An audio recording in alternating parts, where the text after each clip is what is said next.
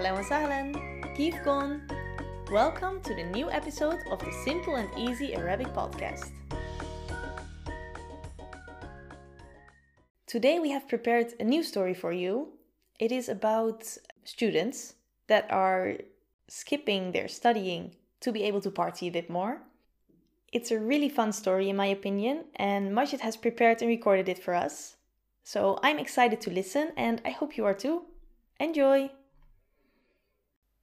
The vocabulary of today is university, جامعة, exam, فحص, party, حفلة, to get drunk, اسكر, wheel or wheels, دولاب, دواليب, exploded, انفجر, accident, حادث, to delay, أجل, they studied, درسوا, question, questions, سؤال, أسئلة.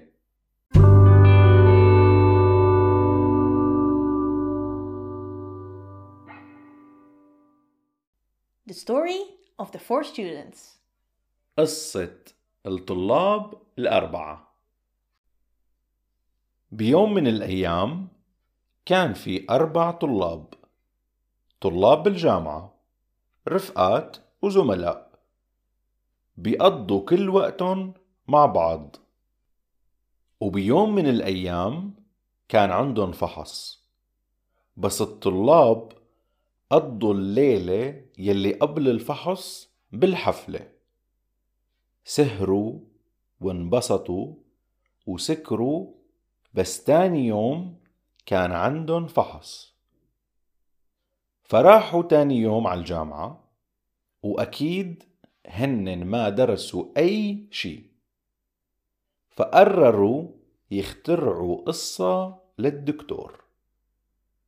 فراحوا لمكتبه وقالوا له إنه مبارح هن كانوا بالسيارة عم يسوقوا وفجأة واحد من دواليب السيارة انفجر وهن عملوا حادث، بس الحمد لله ما حدا تأذى، وطلبوا من الدكتور يأجلن الفحص بس كم يوم.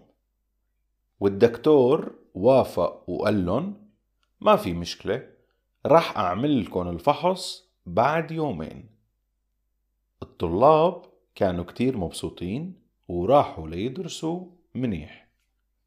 وبعد يومين لما إجا وقت الفحص، الدكتور حط كل طالب بمكان وعطاهن ورقة الأسئلة. الأسئلة كانت: السؤال الأول، شو اسمك؟ درجة. السؤال الثاني، أي دولاب من دواليب السيارة انفجر؟ تسعة وتسعين درجة.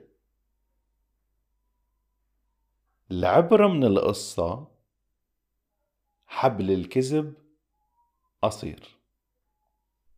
وهي كانت قصتنا لليوم، إن شاء الله حبيتوها. شكرا للاستماع.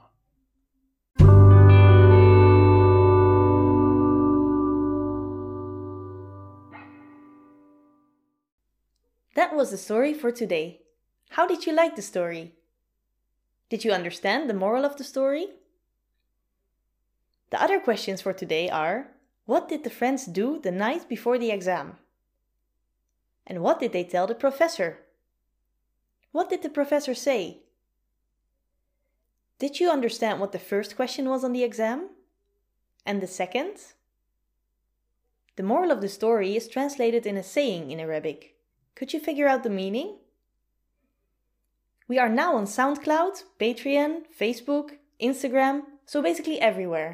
Make sure to let us know what you think about the podcast and what your answers are to the questions. Thanks for listening, and don't forget, anyone can learn to speak Arabic confidently. Have a lovely day. Bye bye.